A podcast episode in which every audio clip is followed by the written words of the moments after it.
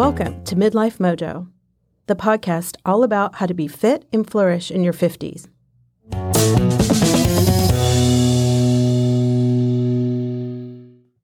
Hello, hello. Welcome to the Midlife Mojo Menopause Mini Series Part 2. I'm your host, Lisa DuPree, and today's topic is staying active during menopause. As an exercise physiologist and health coach, I am a huge proponent of staying active throughout the lifespan for all genders, all ages. In particular, though, it is vitally important for women as we age, getting into those perimenopause and menopause years to stay active. Getting older for sure has its benefits. We have more life experience, more wisdom, and a better ability to see things from different perspectives, just to name a few things. But physically, Mother Nature charges a heavy toll, and that comes with a decline in muscle mass, bone density, and metabolic rate that's like a trifecta of crappiness, right? Because it can lead to increased levels of fatigue and weight gain.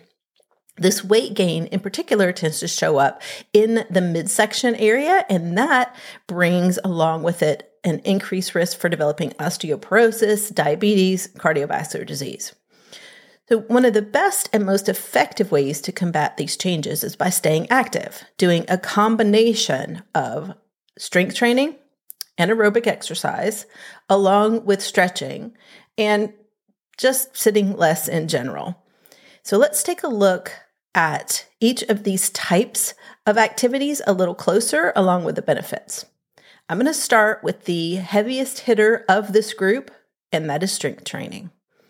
I'd go so far as to say that strength training is essential for women in their 40s, 50s, and beyond. The good news is it doesn't have to be only in the gym lifting weights, but you do need to be working against a force of some kind, like gravity, for instance. Different forms of resistance include using free weights, using weight machines, using resistance bands, or even your own body weight.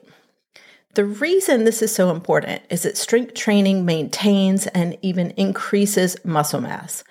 This supports a healthy metabolism and counters that age related muscle loss. An article published in the scientific journal Current Opinion in Clinical Nutrition and Metabolic Care noted that muscle mass decreases approximately 3 to 8% per decade after the age of 30. And that rate of muscle loss after the age of 60 is even higher than that, 3 to 8% per decade of muscle loss. This decrease in overall muscle mass is usually accompanied by an increase in overall fat mass and is associated with increased insulin resistance. And as if that's not enough, bone density decreases and joint stiffness tends to increase. So, by incorporating strength training, you can improve or maintain body density and reduce your risk of developing osteoporosis, along with helping to improve balance, coordination, which helps reduce the risk of falls and injuries while maintaining or building your muscle mass, boosting your metabolism. Very, very, very important. And that brings us to the next thing, which is aerobic exercise, which is also known as cardio. So, cardio is really crucial for women during menopause, but it's not the whole shebang. You know, I'm of that age that I really remember when cardio was king. It was the the only king around. When it seemed like everyone and her sister was out there sporting neon spandex le- leotards and leg warmers, doing step aerobics, or even marathon sessions on the treadmill and the Stairmaster. I mean, I admit, I taught many a group exercise class back in the day in shiny spandex, and I still enjoy that format. But there are just so many different activities that are great for aerobic exercise. You know, things like walking, hiking, jogging, cycling. My personal favorite is dancing. All those modes of activity help to improve overall cardiovascular health and increase endurance. They also help to lower blood pressure, reduce stress, and improve sleep quality, which is a big bonus during perimenopause and menopause. Aerobic exercise is also an effective way to burn calories, aiding in fat loss. A meta analysis published in the journal Experimental Physiology looked at the efficacy of interval training, high intensity interval training, or HIIT specifically. It looked at that mode of exercise on reducing weight, total fat, and intra abdominal fat, which is that fat stored around in the belly area. And it was looking at both normal weight and overweight women before and after menopause. So, this meta analysis was pulling together a large amount of research in this area.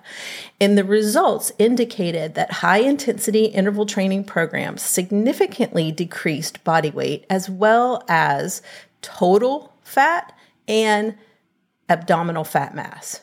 So, interval training for the win there. And last but not least is stretching. This component of physical activity is underutilized and it's the most neglected. Stretching is important for maintaining flexibility and mobility as you age. As we approach menopause, we tend to experience more joint stiffness and muscle tightness, and that can lead to discomfort and reduced range of motion. So I know this has been the case for me. I've noticed more stiffness when getting up in the morning and my back and my shoulders being tight and uncomfortable more often, whether I'm working out or I'm not working out. So it's just more. Regular stretching can really help alleviate these, symptoms and improve overall flexibility making it easier to perform everyday activities with less aches and pains so it's easier to maintain your active lifestyle. Definitely a win win for stretching. So, by incorporating strength training, aerobic exercise, and stretching into your routine, you can maintain muscle while reducing fat, improve bone density, increase cardiovascular health, reduce stress, improve flexibility. And I'm going to go so far to say just improve your overall well being, happiness, and confidence. The best news is that no matter your age, it's never too late to start or get back to it. I invite you to join me for the free Lose Your Menopause Belly challenge I've put together to help you jumpstart midlife weight loss using science backed strategies so you can get back to being fit and feeling fabulous this summer.